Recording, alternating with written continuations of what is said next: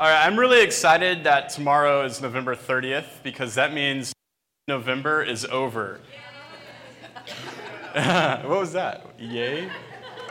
Uh, yeah, so I am bearded right now, and uh, I'm tired of it. But it's been a good month. A lot of the guys in the church have been uh, growing out their beards for November uh, for uh, awareness for prostate cancer, something men do uh, to grow a mustache for November. But yeah, it all comes to an end tomorrow. So that is exciting. Um, we've been uh, in a series on the book of Daniel, and uh, each week we've been looking at a, a, different story in Daniel and kind of going chapter by chapter. And what we find is that every chapter is kind of a, a story unto itself. And is, if you read it, you, you find that every chapter kind of has a, a plot and tension and a climax and then a resolution. Um, but then if you put the stories side by side, what you find is that there's this uh, bigger narrative happening through the book of Daniel. And so we've been looking at uh, a couple different stories, and there's a lot of ground to cover in Daniel. And so we're ending the series today. I might come back to it in the spring because it's such an interesting book. Uh, but I want to look at Daniel chapter 6 today. And uh, Daniel chapter 6 uh, is a story of Daniel in the lion's den. Uh, has anyone heard of Daniel in the lion's den? This is a pretty familiar story, I think, for, for most people.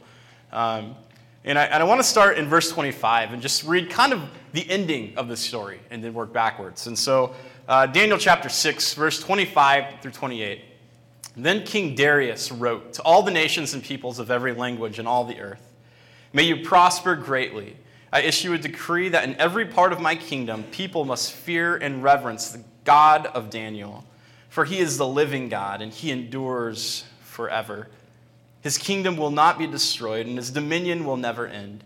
He rescues and he saves, and he performs signs and wonders in the heavens and on the earth. He has rescued Daniel from the power of the lions. So Daniel prospered during the reign of Darius and the reign of Cyrus the Persian. He has rescued Daniel from the power of the lions. So this takes place sometime in around the fifth century, uh, before the uh, the days of Jesus. And there's this man named Daniel, and he follows God. And because of that, he gets thrown to the mouth of the lions. And the lions don't kill him, he survives. Sometime around the first century, after the time of Jesus, a number of uh, Christians are following God. And they get thrown to the lions in Rome, and they don't survive. You have this interesting outcome of one being faithful with the lions, God delivers them, and then you have these followers of Jesus in the first century who are faithful and they're not. There's this mystery to following Jesus. There's a mystery to life with God. We don't always understand how the relationship with God works or what necessarily outcomes are from that relationship. And even as we dive into the book of Daniel, what we find is that uh, Daniel is, is living in Babylon. His entire world has been destroyed. Daniel's people have been conquered, and they find themselves in exile. They find themselves with everything they know about life, every system that was in place is now broken. And they find themselves in exile. And I think the reason that it's important to dive into a book like this is because we live in a world that is broken. We live in a world where we experience a different kind of exile. We know that things aren't as they should be. We know that things aren't right. There, there's pain, there's, there's tension, there are difficult relationships. Moving into the holiday season sometimes is a painful reminder of how broken our world is. When sometimes it's a time of great rejoicing and celebration, and other times it's a reminder of people that we've lost or people uh, that we've been in community with and relationship with, and those relationships have been broken and severed. And so, even as we head towards the Christmas season, we're reminded that the world isn't right. And as we kind of read through Daniel, we try to, to figure out how this, this person who's seeking to follow God in the midst of exile uh, interacts with the world around him. And so the first week, we looked at the story of just entering into exile. And, And as uh, the Jewish people get pulled to Babylon, away from their homeland, everything about their world falls apart. And you have all of these different writers in this time period who are, who are prophets and poets, and they're saying things like, uh, like, like in Psalms, where it talks about how we sat at the rivers of Babylon and we just wept for everything that we'd lost. And there's another prophet named Jeremiah who says, uh, he talks about even though you're in exile, God is with you and He has a plan for you, and He's calling you to pray for the prosperity of the city and to establish roots and to build homes and to marry and to multiply. And when you do that, God will rescue you. And then the second week, we had this story about uh, how, how when Daniel and his buddies get to Babylon, uh, they're not only have their world destroyed, but now they're being brainwashed into the culture of Babylon.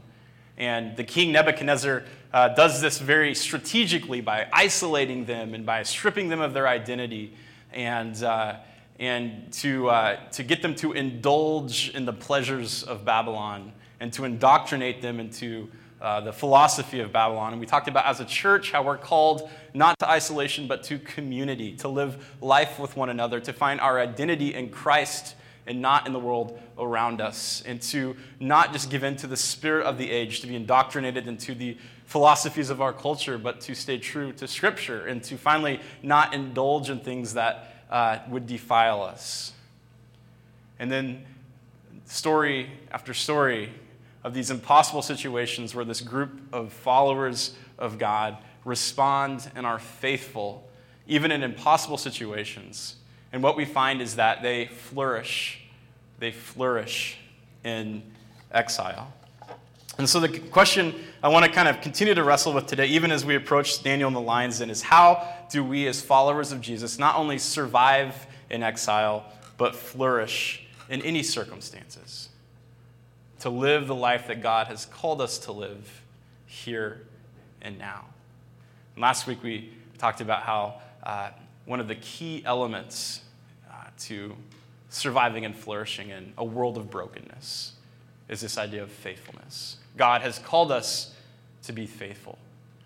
And there was a story of Shadrach, Meshach, and Abednego who say, uh, We don't even know what's going to happen if we're faithful to God and they're basically uh, told that if they don't worship this golden image of Nebuchadnezzar, they're going to be thrown to the fiery furnace. And they say, We're not going to do that because that would compromise our identity and who God has called us to be. We don't want to compromise that. We will be faithful to that.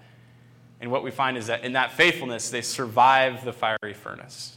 Faithfulness is this key characteristic of legends be faithful. So today I kind of want to talk about what does it mean to be faithful? How are we faithful? And in Daniel chapter 1, verse 3, we'll just look at this story quickly of uh, Daniel in the lion's den.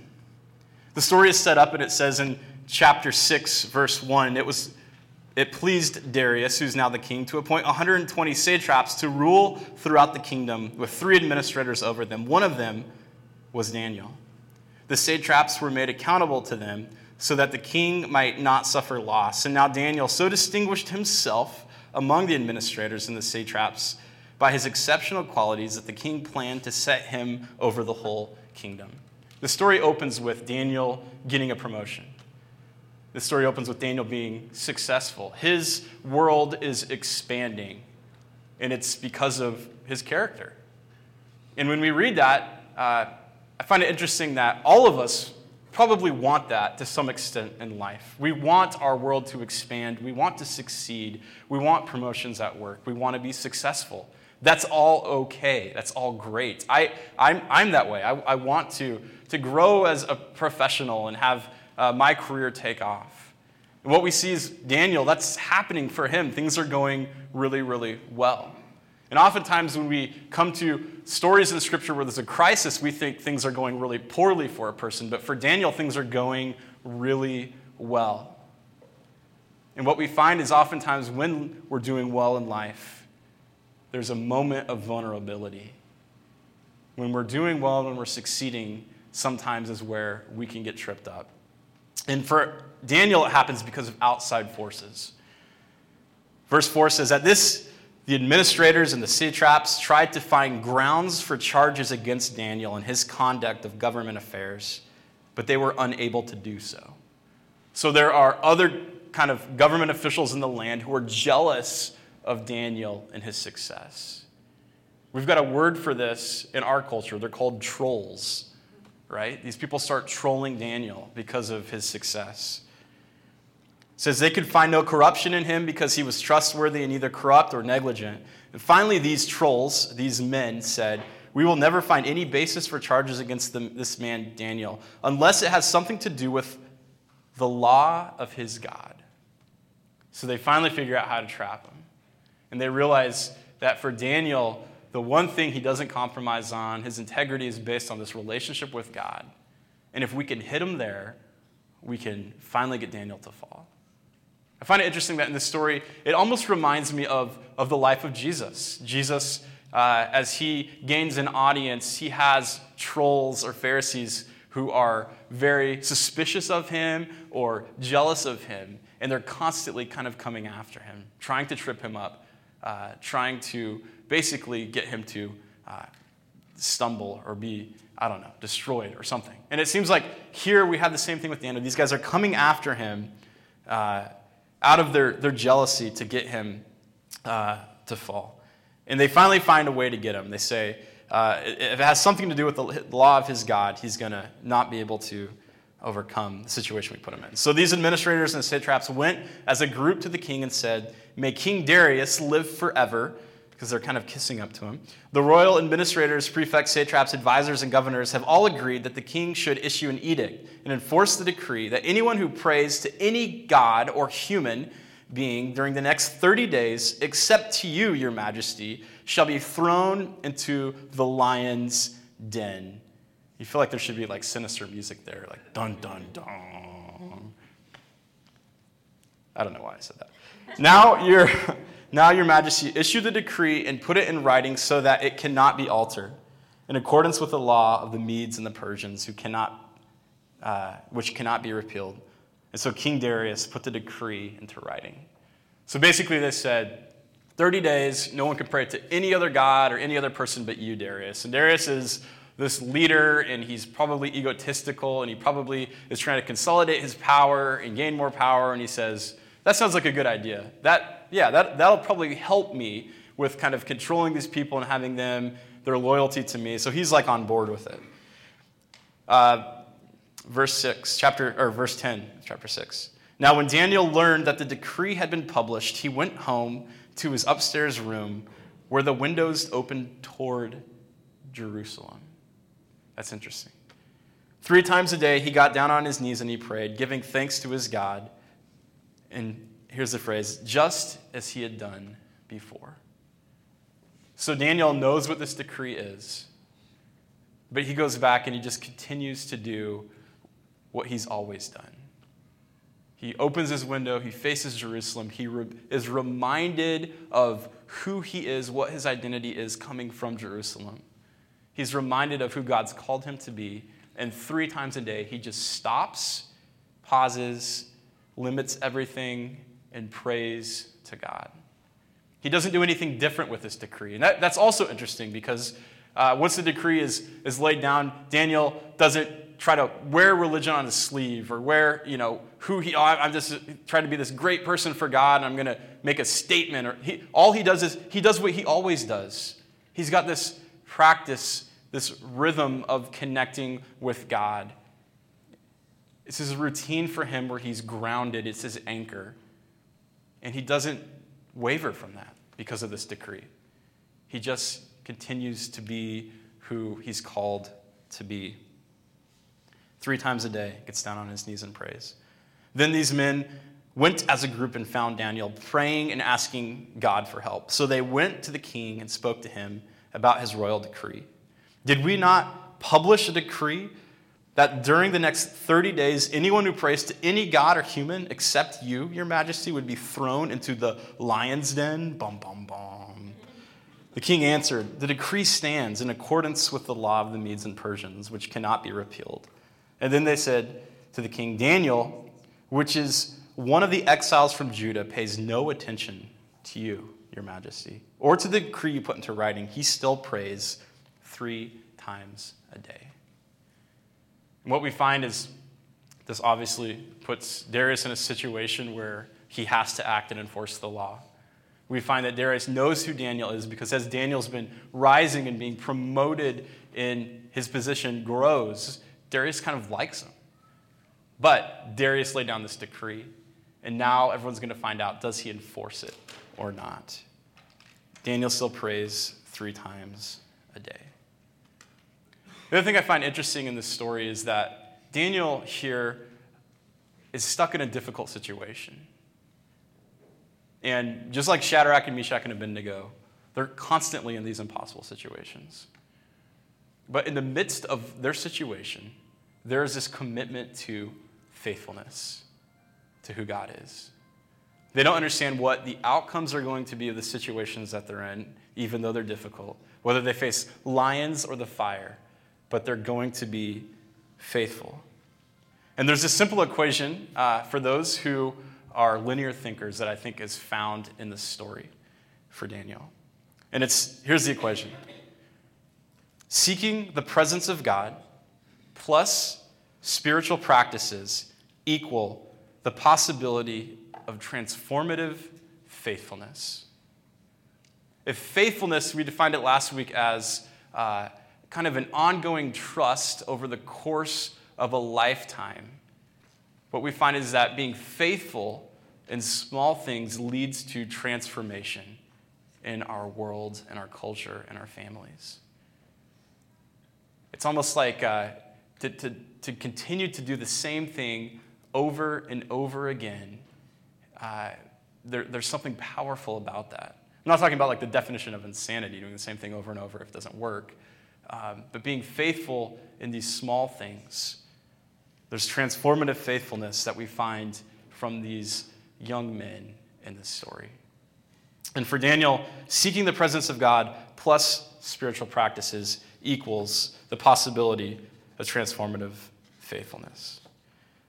Uh, men's group, Thursday morning, 6.30. We've been going through this book called The Celebration of Discipline. And we've been kind of honing in on spiritual practices in our own life. And what we've found is that these practices, which can seem very ritualistic, are actually very life giving and freeing. And for us, it's where we find our center.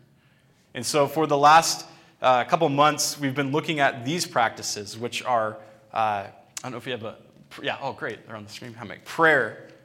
Uh, prayer could be meditation, it could be talking to God, it could be just listening, but spending time in prayer. Scripture, the study of Scripture, the reading of Scripture to dive into God's Word. Fasting, which is miserable, but we find that there's something very freeing about the act of fasting. Simplicity, solitude, service, confession, worship, guidance, and celebration. This week, I think we're on guidance, which is great. But we've been talking about these, these are kind of uh, disciplines and spiritual practices uh, that we put in our life as followers of Jesus. And the purpose of these spiritual practices is we create space for God to show up when we do these practices. For Daniel, stopping three times a day for prayer, he creates space for God to show up. And if we uh, seek the presence of God through these practices, that's where transformational faithfulness comes in. The story of Daniel, when he goes into the lion's den, what we'll find is that the lions don't touch him. And the next morning, when the king comes to see if he's been devoured, Daniel's been untouched, and he says, My God basically closed the mouth of the lions. God was here with me, and he saved me. And Daniel experiences God in the lion's den. And the same God he experiences in the lion's den is the same God that he experiences when he stops and prays three times a day. When we create space with these spiritual practices for God to connect with us in the midst of our routine day, when we go through difficult circumstances like a lion's den, we're familiar with that presence and we can tap into it, and it's powerful. For Daniel, seeking the presence of God plus spiritual practices equals faithfulness. The dangerous thing is when we seek the presence of God, but we subtract spiritual practices. If we do that, if we seek the presence of God, but we subtract spiritual practices, what we get is fickle Christianity. Fickle Christianity. And I think this is something, especially for young people today, that we struggle with. Because we want the experience of God and we want to feel good. And what happens is when we don't have these practices in our life, the anchor tends to be how I feel about life. And truth is found in how I feel. And so if things are going great, this is good. This must be true. If things are going poorly, then it's not true. And our emotions kind of are our guide when we remove spiritual practices. And so what happens is we just kind of fly by the seat of our pants and we're just kind of experiencing life and trying to interpret what life means through our experiences. Nothing grounds us. There's a phrase, the tyranny of the urgent drives us. Uh, this is an, an, example in my life that I think relates to spirituality, but for me, eating food. Uh, we've got, my wife and I have three kids. Our lives are busy. We're constantly chauffeuring them around town, going to school, to different activities, and sometimes we forget to prepare dinner. And so I'm driving home from work and I get the call, What's for dinner? Marcy's like, I don't know. I've been busy all day with kids. I didn't plan anything. And I'm like, Nothing sounds good. My wife's pregnant. She's like, Nothing ever sounds good. What are we going to do? So what happens? We end up at In N Out Burger, which is fine once every 10 days. Sometimes that happens two or three times a week. Okay, everyone's disgusted now. No, it's not always In N Out Burger, but like the tyranny of the urgent. Let's just get something, and so we end up just grabbing Chick fil A. And, and so we constantly are saying, like, man, I wish we could get planned ahead and, and have a schedule so that we would eat healthy. And, and it never happens because there's always this tyranny of the urgent. I think the same thing happens in our spiritual lives. We're constantly busy, and, and the tyranny of the our, our lives just we do whatever we can just to get kind of whatever our fix is so that we can survive another day. And spiritually healthy people plan. They put these spiritual disciplines in their life so that when they get into those moments of crisis, they can tap into the power of God. To be intentional about these spiritual practices, to create a rhythm in our life, a schedule, is hard to do, but it's important. Um, whether it's through prayer, reading of scripture, Bible studies, it's something that we all need to be intentional about. Um, I think that you might think if I, if I do these different things, they're very ritualistic and, and they can become dry or meaningless or just very religious. But I think that another example we would use is uh, the idea of a date night. All the married couples in here know what a date night is, right? It's this time that we've set aside maybe once a week or once a month. And if you ever go to marriage counseling, the counselor says you need a date night. You just need a night where you can get away and you can focus on your relationship um, because life is busy. And if you're not intentional about it, what you never find is a married couple who says, Man, the routine of our date night just drains our marriage. Ugh. Like, don't look forward to that. I mean, geez Date night is something that is completely life giving. And the same thing I think is true of our spiritual lives. To set aside time where we have these spiritual practices is where God meets us. We create space for God to meet us. And it allows for transformative uh, faithfulness. Richard Foster, who's we're reading his book uh, in this men's study, says this: In contemporary society, our adversaries, uh, adversary majors in three things: noise, hurry, and crowds. Superficiality is the curse of the age. The doctrine of instant satisfaction is the primary spiritual problem. The desperate need today is for not for a greater number of intelligent people or gifted people, but for deep people. The purpose of the disciplines is liberation from the stifling slavery of self interest and fear. And I think that's what we find with Daniel. There's this depth to him where he knows who he is. He turns to Jerusalem three times a day and he prays. There's this depth that allows him, in the midst of his impossible situation, to survive. The other equation is spiritual practices without seeking the presence of God equals institutional religion. When we put these practices into place, but we neglect the presence of God, that's when it becomes dry. That's when it becomes just this religious thing that we do because we're supposed to. And there's no relational aspect. I find that the presence of God is the most neglected phenomenon in human history. We think about the presence of the creator of the universe is available to us. We have access to the presence of God every single day. And how often we're just moving so quickly that we, we just do things to mark them off a checklist to get things done. And there's this constant busyness and never this time of stopping and focusing and honing in on who God is in his presence. I often say, as a church, I want to be a presence driven church. That people will know that we've been with Jesus, that we've had encounters with him. Without that, we just get institutional religion. So I would say this as we kind of look at Daniel's story and we see how he seeks God's presence and he does these spiritual practices, that the church that orders its life around prayer and scripture is best equipped for the difficult circumstances of today and for an unknown future. When the church orders this life around these practices of prayer, much like Daniel, even if it's routine in the study of Scripture, we're best equipped for the difficult circumstances in an unknown future. This is true of us as a church, this is true of us individually as followers of Jesus. And at a minimum, it leads to maturity as a community, and at the best, it leads to a great movement of God. And I think that's what we want to see here is that for God to move through our city, for God to move through our neighborhoods, to move through our families. When we seek His presence, when we put these practices, uh, spiritual disciplines into place, we see transformative faithfulness. I started the message with kind of what happens in the end of this story. We find that Daniel goes into the lion's den. Darius is a mess because he doesn't want to lose Daniel. Uh, he stays up all night, he can't sleep. Daniel goes into the lion's den, and the next morning, Darius shows up,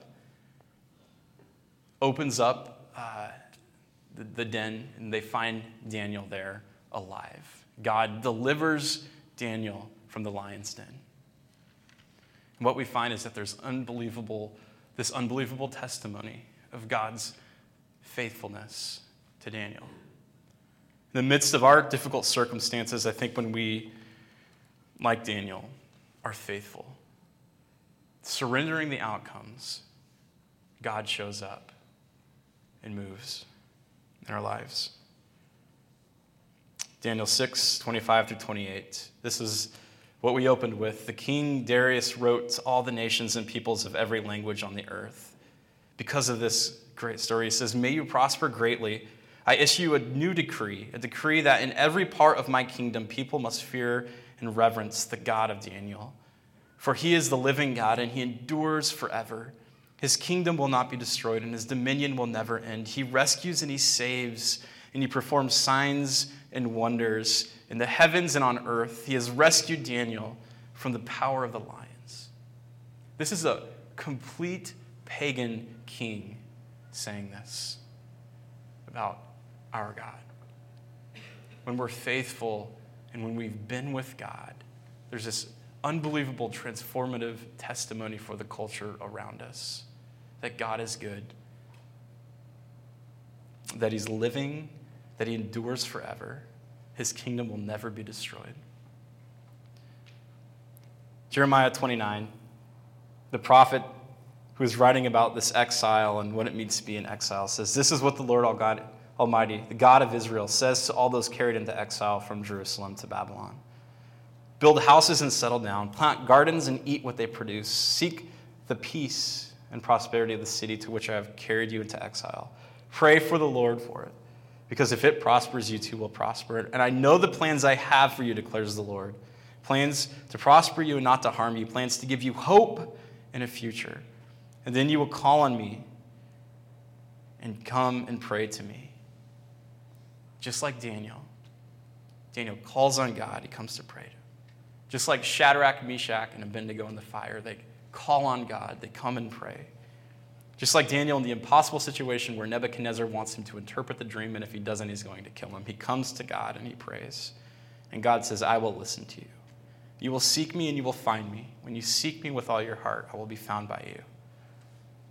What we find is that faithfulness is transformative. When we seek the presence of God and we put these spiritual practices into action, that faithfulness can change the world. We uh, spend time today closing, um, Matt's going to come back up, and every week we, we just create space to respond. Um, we take communion.